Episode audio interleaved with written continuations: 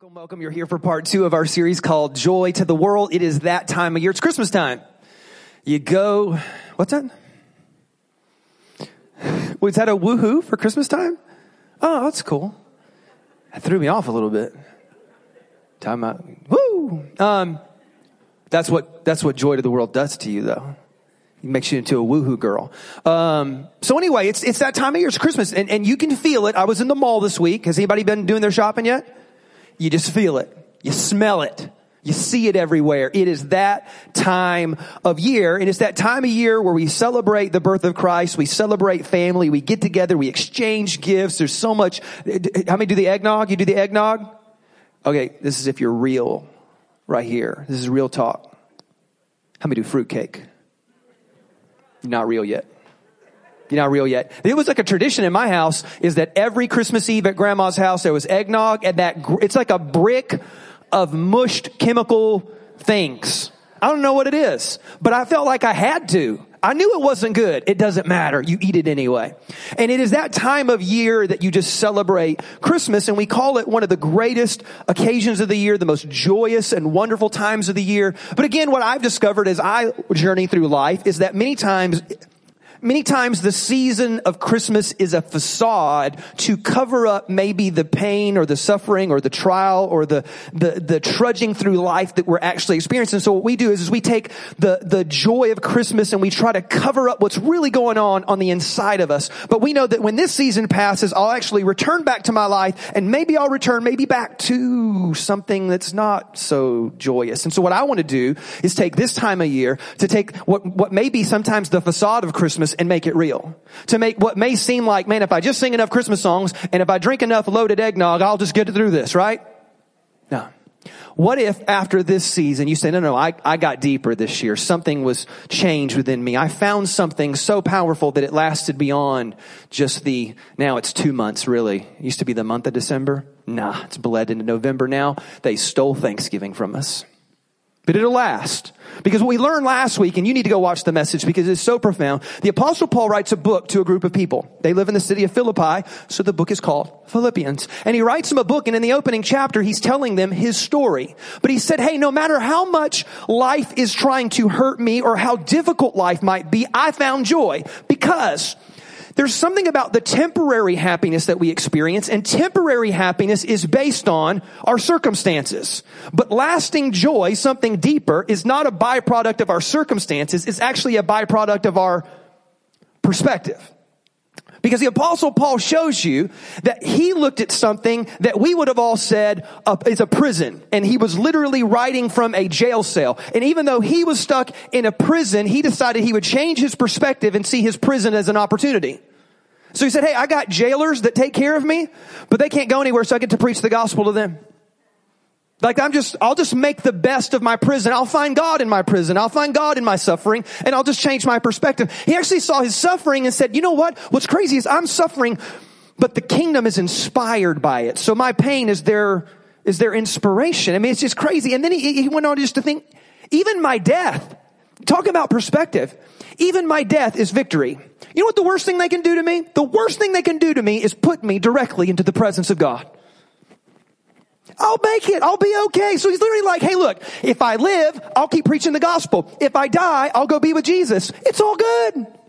And he wrote it from a prison cell. It makes no sense, but it just teaches you that in life, that there's something different than always looking at what happens to us or looking at our circumstances and living our life on that roller coaster Versus the apostle Paul saying, no, you can find lasting joy. You can find joy in a prison if you need to, if you have the right divine perspective. But today, everybody say today. Today we'll go somewhere new because in chapter two, which by the way, when Paul wrote the Bible, he didn't write chapter and verse.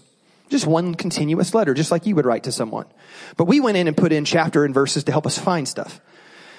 But they did a pretty good job because you can see by the time we get to what we call chapter two, he does shift and slide and change what he wants to talk about. And he starts talking about your relationships with other people.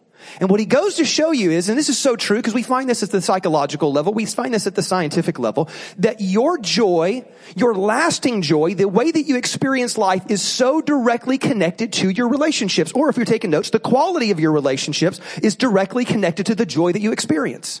It's just true. And we, you, you already know this to be true because you know the opposite is absolutely true. You know that some of your most restless nights were because of what was going on between you and someone you loved. Some of your most sleepless nights, some of your most stressful, some of y'all have my haircut because the stress that went on, that's not funny. That's, but I, but I do. I remember I get stressed out and all of a sudden my hair's thinning. Ah, anyway, I just gave up. You're not leaving me. I'm leaving you. So, so here's, here's what happens though. Our relationships can create incre- when you start, when something's struggling in your marriage, when something is going on with your children or something's up with your parents or you got a sibling or even your, your dear friends or something's going on with a close, I mean, just, it can wrench your gut and it creates so much stress and so much turmoil. And so the apostle Paul is saying, Hey, I want to give you some incredible wisdom on how to operate in your relationships because there is incredible joy in your relationships.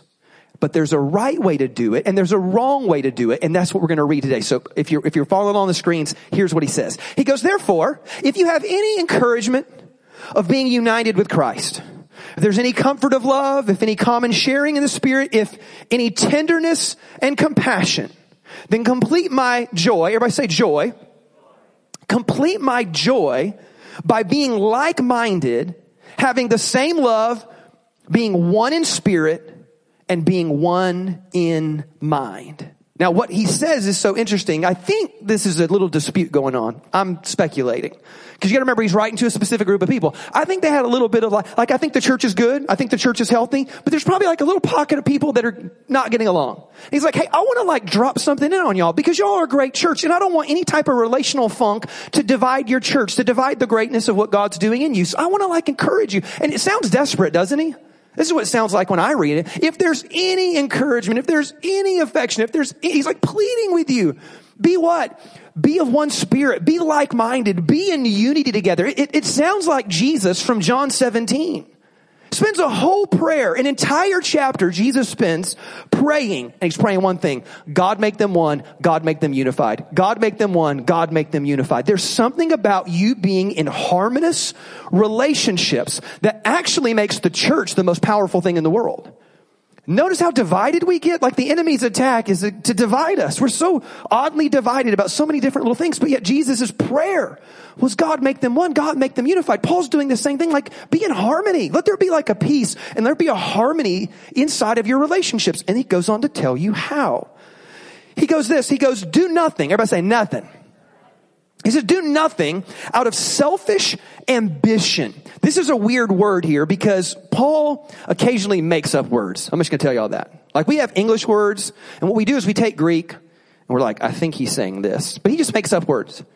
He does that twice in this chapter. Now this word is a word that you can only find one other time in history and Aristotle used it to talk about political gain. Aristotle said this is the idea between two political opponents and one is saying, I'm going to beat the other no matter what. I don't care if I have to be dirty. I'm going to win at all costs. That's the word that Aristotle used. This is the word Paul used when he talks about do nothing out of selfish ambition. Meaning never live a life where you live a life with a win-lose scenario. Meaning like never live a life where it says, you know what, I'm gonna step on you so I can get mine. I'm going to put you down so that I can elevate. I'm going to do whatever it takes and I don't care if you suffer or not. I am going to elevate me. He goes, never live a life, never live a life in the realm of win-lose. Always live a life in the realm of elevating other people. As a matter of fact, this would be the idea that, that when John the Baptist saw Jesus, he says these words, he said, I must decrease so that he may increase. This is the opposite. When he uses the word selfish ambition, he goes, you're living a life, you're living the anti-John the Baptist spirit. You live a life that says you must decrease so that I might increase. He goes, never, never live a life where you're trying to step on other people to elevate your own life. And then he says, do nothing out of selfish ambition or vain conceit or vainglory, depending on what translation of the Bible you have. This idea of pride, this idea of life is all about me and it's all about me getting mine. He goes, don't do that. Don't, there's repercussions to that. You live a life like that and you'll live a life with carnage around you. You'll live a life of such selfishness that what happens is, is that you burn down the bridges on all your relationships and you keep cycling people. As a matter of fact, if you're dating out there, that's one of the best things you can ever do is if you're dating somebody, look at their friendships. Look at how they treat other people. Ladies, listen to me. Look at how he treats mama. Look at how he treats his friendships. Guys, listen. If she's constantly cycling through friends, that's an indicator. She crazy. Okay. Lo- Jesus loves her. Don't get me wrong. That doesn't mean you should, you know, be in a relationship with. It's just an indicator. It's just an indicator of a person that lives with vainglory where they elevate and they dominate to elevate versus saying, no, no, I, I, elevate other people because that's what makes life rich. He goes, never live a life. So do, everybody say nothing. So you would, in any of your, your personal decisions, you would say, no, no, I, I would never do that because if that would put them down to elevate me, I don't, I don't want to live that way. That eventually will rob me of my own joy. So rather, everybody say rather, because he just rather just means the opposite's coming, right? So rather, do the opposite. Rather, in humility, value other people above yourself. You know what makes great relationships? You'll, you'll know this if you've ever had a great friend. Is they care about your deal. They're, they're interested in you. If you ever have a conversation, I had this, uh, we, I was talking about an old friend of mine and, and I was like, God, you know, the last time I hung out with him, it was so weird. They live in a different state, but I was like, I literally sat with them for an hour and they never asked me once, anything about me. They didn't want to know how my family was. They didn't know how my kids were. They didn't want to know how the church was. Nothing. They talked about themselves for an hour straight. Were never once, and that's okay. Look, I love you. I'd call that guy today. I'd, I'd do anything for him today. But I just, I'm like, okay, that's not the way I want to live life. I don't want to live a life where I'm always about self promotion. I want to live a life where I say, you know what, your deal is even more important than my deal. You know what happens when you live in a community of people that say your deal is more important than my deal? it elevates everybody. Because now all of a sudden the tide is rising and a rising tide lifts all boats. So that's how, that's how you live life. That's how you elevate in relationships. That's how you thrive in relationships. You're like, hey, what's your deal? How are you doing? What's going on with you? And if you live in a, in a world where everybody's doing that, everybody elevates. It's a beautiful, wonderful thing. So you value others above yourself. Again, not looking to your own interest, but each to the interest of others. Here's, here's my point. I'll, I'll move on because I, I promise I could talk about this for a while. I love this chapter of the Bible. Here, here's what I'll, I'll, say is just beware of the joy killers. That's what Paul's saying. Hey, this, just be aware. I want you to elevate. I want you to, I want you to succeed in life. I want you to have incredible joy because of your relationships. So avoid the joy killers. Here's what you avoid. Avoid living for the elevation of self. Avoid living to impress, right? Like I'm always trying to like impress. I'm always trying to be the man. I'm always trying to get the attention. I'm always trying to, I'm living for the applause. I want everybody's eyes on me. living to win at all costs. Just, just know that if you do that, you will literally climb a ladder trying to achieve something. And then when you get to that top of the ladder, you realize, dang, I was leaning against the wrong building. Cause now I'm all alone. Now there's just mess and so he's like thrive in your relationships and avoid the joy killers. Now now he's getting deep. Are you ready? So this is where he goes next. He goes and says this in verse 5 he says in your relationships with one another right? So this is where it just gets plain. This is where me as a preacher this just gets easy. All i have to do is read this. Because he is going to spell it out. In your relationships with one another have the same mindset as christ jesus. Well what does that even mean perfect. I'm about to explain, right? That's what he does to you. Who, being in the very nature of God, did not consider equality with God something to be used to his own advantage. Rather, he made himself nothing. Everybody say nothing. They make that nothing word. Rather, he made himself nothing by taking the very nature of a servant and being made in human likeness. And being found in appearance as a man, he humbled himself by becoming obedient to death, even death on a cross. That's beautiful. And there's four little things I want to point out that are just, I'm going to let the text breathe. This is what it says. This is what he says. That when you think about how to thrive in your relationships, when you think about how to get along with other people and have great relationships, this is how it's done. Just think like Jesus.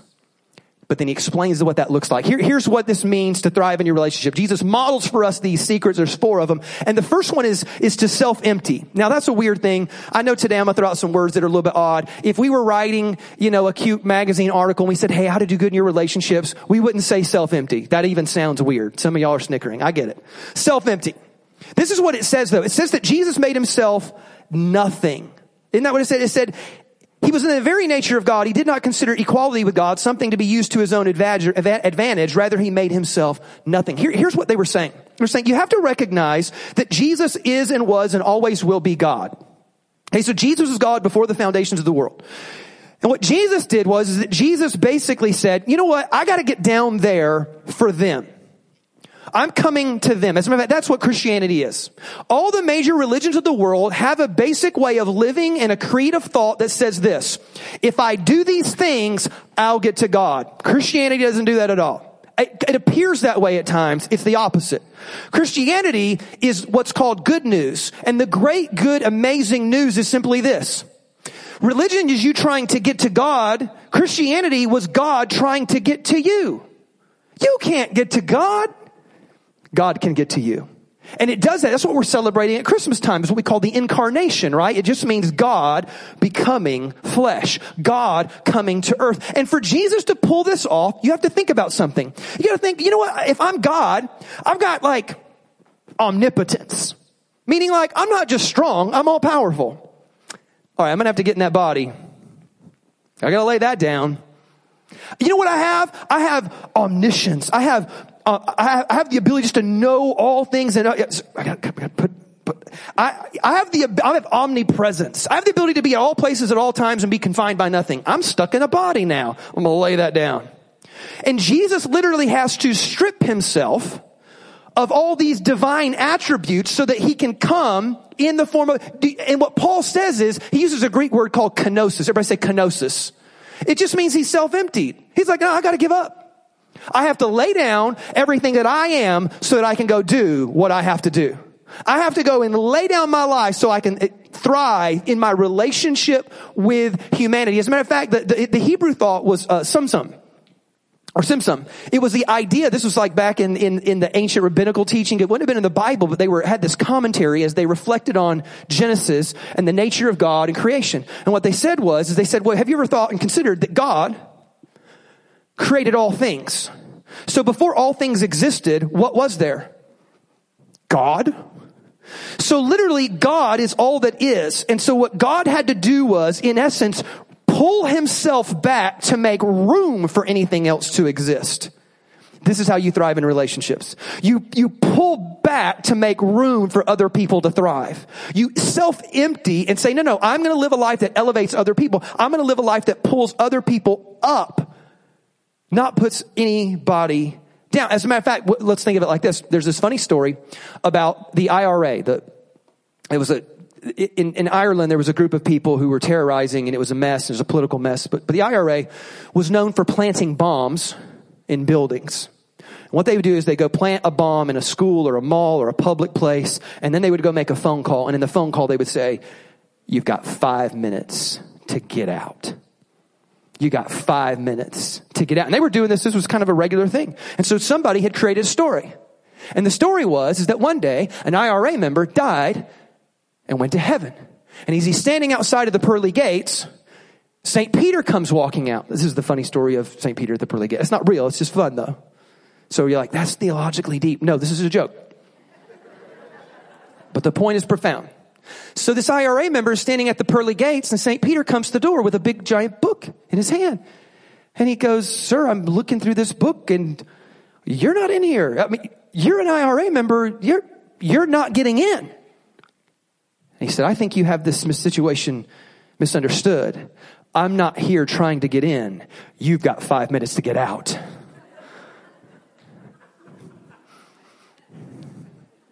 As funny as it is, it reflects something incredibly divine because it reflects who God actually is. We are normally preaching a gospel where it's like, hey, pray this prayer so that one day you can get to heaven. The, the gospel message is this, is God was getting out of heaven for you, that God comes to earth for you. God, God's like, no, the goal of Christianity is to get out of heaven. Not get to, think about this. Jesus never says pray a prayer so one day you'll go to heaven. He actually says pray a prayer so that you bring heaven to earth right here, right now. That's what the kingdom looks like. So it's not about getting into heaven. It's about bringing the heaven to earth right here. As a matter of fact, in the book of Revelation, think about this. At the end of all things, God recreates the earth and it says that the new heavens and the new Jerusalem come down. So God's trying to get heaven here. You got to get out of heaven. And that's what Jesus modeled. You got to get out of heaven and get to earth. So he, he empties himself. He has a kenosis. He strips himself of all of his divinity for me and you. That's good news. That's gospel. That's a God who's in pursuit. That's a God who does for me what I cannot do for myself. That's why it's good news. So in your relationships, you do the same thing. How do you thrive in your relationships? I self empty. I restrict, I pull, I pull back and leave a space for other people to elevate versus have, cause think about it, Jesus could have just flexed all over the place. He goes, no, no, no. This isn't an opportunity for me to flex. It's an opportunity for me to retract so that you can succeed. Next thing he says is this. It says he, he self-emptied. He made himself nothing by taking the very nature of a servant. I'll be quick here. There is something incredibly powerful to serving others. It is unquantifiable. When you, cause, cause this is what we've known in psychological studies, is that when you serve another person, you endear yourself to that person. When you serve another person, you experience more, more joy than the person being served. That's why Jesus said it's, it's better to give or more blessed to give than to receive. Have you ever noticed that? When you keep getting gifts, it gets old. When you keep blessing other people and you see their lives change or the look on their face or their eyes light up, more joy is actually created in you. They learned this because what they decided was is that, okay, how do we help a person who's new to a community make great friendships? And what they learned in studying was, is that the greatest way, if you ever move to a new place, is just go find a group of people and serve them. And they'll feel obligated to just include you in the group. Isn't that crazy? They're like, no, watch. It just, they're going to be like, wow, this person just keeps buying this or doing this or giving this or making cookies or, you know, whatever it is. And all of a sudden it's like, this is, by the way, this is how Pastor Delano got into ministry. It just kept showing up. hey, Pastor, I'm here. I didn't ask you to come here, but you're here. Okay. I was like, Okay. I mean, just kept serving and serving and serving. And so that's how you, that's how you elevate other people around you, but then you enrich the lives of all the people in the group and you find personal joy. They find this with kids. This is the thing about kids. Have you ever wondered why you you love your kids more than your kids love you? I know it's weird, but it's true. You know why? Whoever is the one serving is the one that actually feels the greater relational bond. Moms, you know that. In their infancy, what are you doing? You're giving and yet you're bonding. But, but see again, what do most kids do their whole life? They just receive, receive, receive, receive, receive. And then all of a sudden when they hit life and all of a sudden they start giving or they have their own kids, it clicks. You're like, oh, I get it now. My life elevates when I elevate others. More joy is experienced when I give than when I receive. When I serve than when I sit around waiting for other people to serve me. Everybody said, that's good. It's, we're 23 minutes in if you need to take medicine or something like that, but this is good. Um, number four is this. Everybody say relate. It says that, it says that he came and he emptied himself so that he could come and that he came, very specifically it says, he came and being found in the appearance as a man. You know what Jesus did? He goes, you relate. Cause you can't get God. I just need you to know that. If you ever think that you figured out God, you're lost. God is so greater and other and bigger and more dynamic than you can ever begin to contemplate. And so what God has to do is actually relate to you because you have no way of relating to God. You ever thought about that? You can't get your head wrapped around God. So what does God do? God actually dumbs himself down or brings him down or simplifies himself into the person of Jesus so that you can actually even get a glimpse of what divinity might look like. It is as if you were walking with a three-year-old child. And if you're a tall person and you walk with a three-year-old child, you know what you have to do? You have to slow down. And so you know what God does? God's like, mm, I'm going to slow down so that they can walk with me. And so he relates. He, can, he comes down. Remember, the incarnation is him coming in the person of a, of a human, of a baby. He even starts out as a baby. He literally condescends or restricts. He self-empties so that he can go and relate to you. There's this interesting Eastern parable. It is about a woman and a young woman has a baby. The problem was is after a few weeks of having the baby, the baby dies, and she is completely crippled by the experience. So in her devastation, in her depression, in her grief, she's like, no. So she literally goes to everyone she can find. She wraps the baby up, holds the baby to herself. She takes the baby to a priest, to a faith healer, to a, to a, she went to a witch doctor. I mean, she literally went everywhere and she ran across a man who eventually said, there is a story of a man who lives in the mountains who apparently has the ability that he is such a holy man and so close to the divine that he might be able to help you.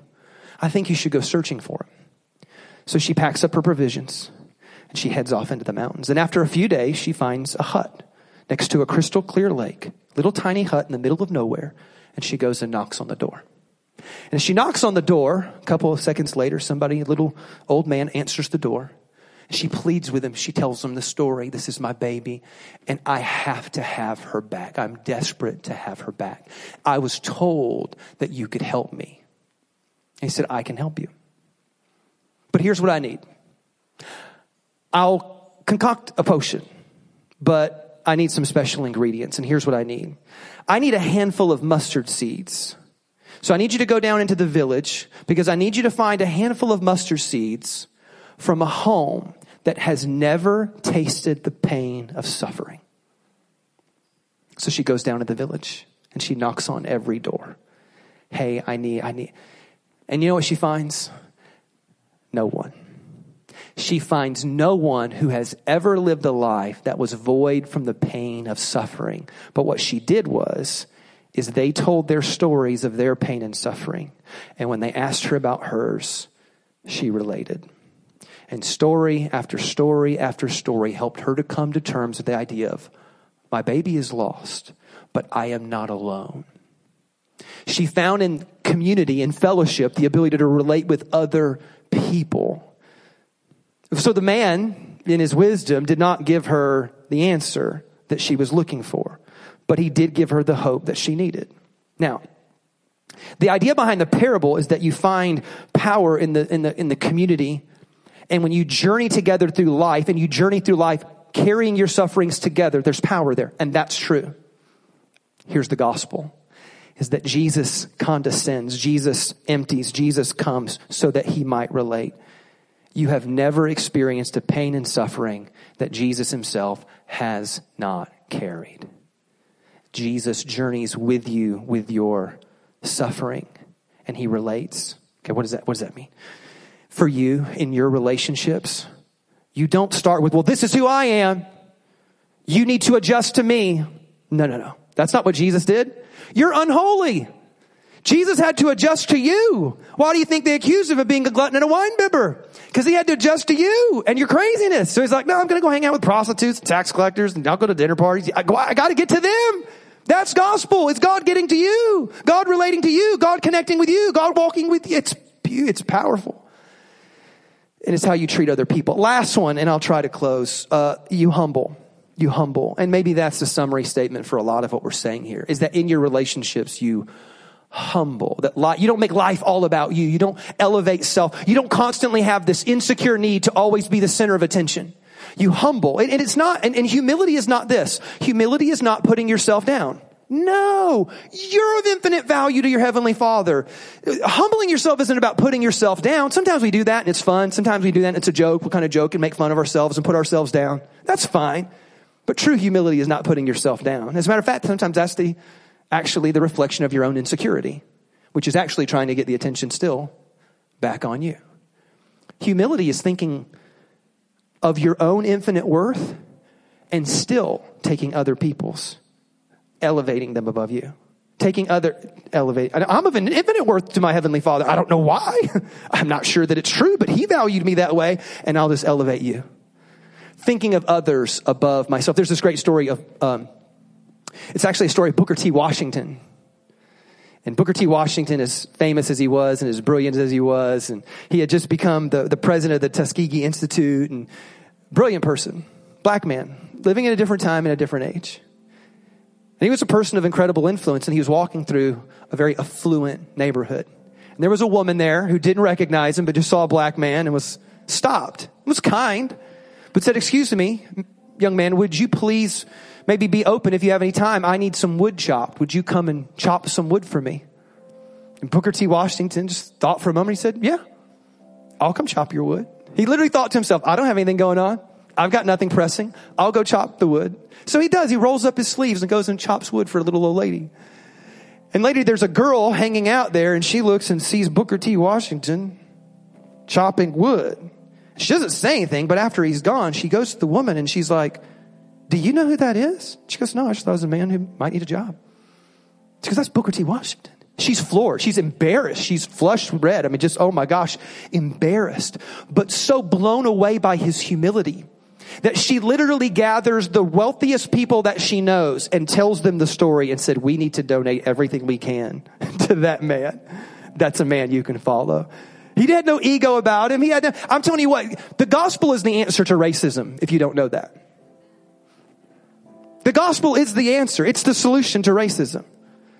Because if I lived with the mind of Christ, I could never look at another human being and because of the color of their skin or the country they were born in or what their nationality was or what their, I could, ne- I'd have to, I'd have to restrict and say, no, your deal is bigger than my deal.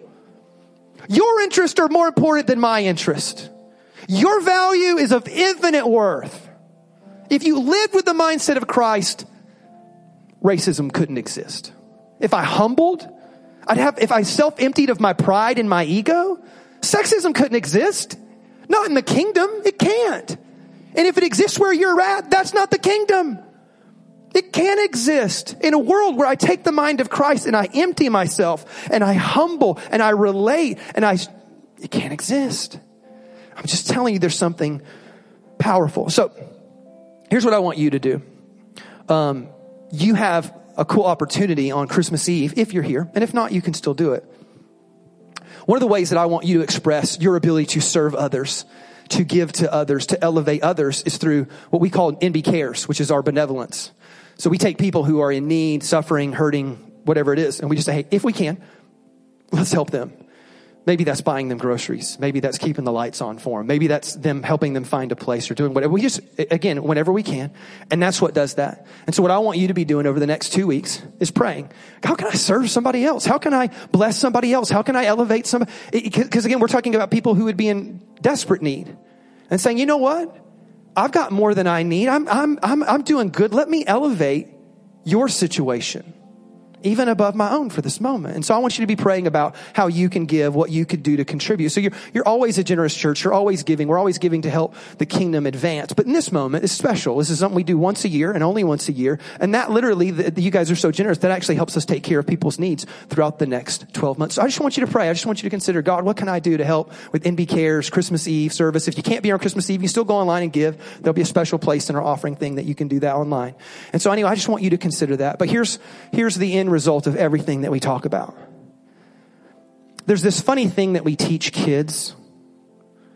I don't know if you know this, but like your kids are in classrooms and there's incredible servants that are in there. I mean, there's a dream team of people that are serving and blessing your kids. I'd like you to consider being a part of that team of people. But there's a bunch of people teaching your kids right now. And one of the things that we teach kids is the simplicity of how to discover joy. And we have to make it so simple that even a three and a four and a five and a six year old can understand it. And let me help you understand it. Everybody say joy. You know how you find joy is that in your relationships, you focus on Jesus. Everybody say Jesus. Then you focus on others. Everybody say others. And then you focus on you. Jesus, others, you. J O Y. You know, experience great joy in life it's not that complicated to figure out. It's just hard to pull off. And you have to humble and you have to self empty and you have to, you have to slow down sometimes. But I'm telling you, that is the gospel. That is what Christ has done for us. And now we want to adopt that same mentality. And if we do, you and I will also thrive in our relationships. Let's pray.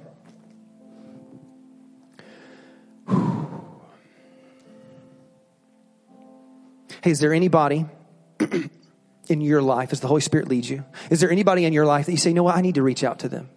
I haven't talked to them in a while. You know what? I know what they're going through. I, am going to go and encourage them. You know what? I think there's a little bit of like a funky thing between us right now, and I just don't want there to be any any type of strife between us. I, am going to go and just apologize, even if even if I think just one percent of it was was on me. I'm going to go apologize. I'm just going to go and say, hey, I just I just want you to know I love you. I'm praying for you. I'm for you. If you need anything, I'm here for you. And don't don't worry about it. It's all good. Hey, is there an area that, that or a person maybe where you think, man, I could really help elevate that person? Is there something maybe in you that you discovered this morning where you were like, man, when he was talking about that, I felt like he was talking to me and I felt like a little bit of a punch in the gut. I'm like, I think that's me. I think I need to self empty. I think there's a pride. I think there's an ego. I think there's an insecurity. God, would you help us today? Holy Spirit, guide us as we walk out of this place, God. Help us to have the same mindset that you had. And in doing so, bring heaven to earth. Lord, we pray this in Jesus' mighty name. Come on, if you believe that, give me a good gospel. Amen. Amen. Yeah, can you give the Lord a big hand clap today? Come on, you can go bigger than that. When God does for me, when I can't do for myself, you can't help it. It's just.